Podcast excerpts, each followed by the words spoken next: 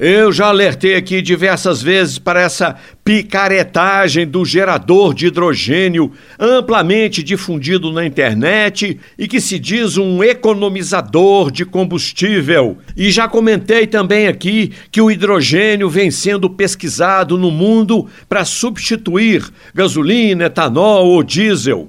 Então, perguntam alguns ouvintes: o gerador de hidrogênio vale a pena, ele funciona. Sim, funciona nos países em que ele já existe no posto, você encosta o carro e abastece o tanque com hidrogênio. Mas este gerador que tem por aí para se colocar um tanquinho de água ao lado do motor e com eletricidade extrair o hidrogênio é uma refinada picaretagem, porque em princípio ele funciona, mas a bateria não consegue fornecer a energia necessária para se obter o hidrogênio e pifa logo logo.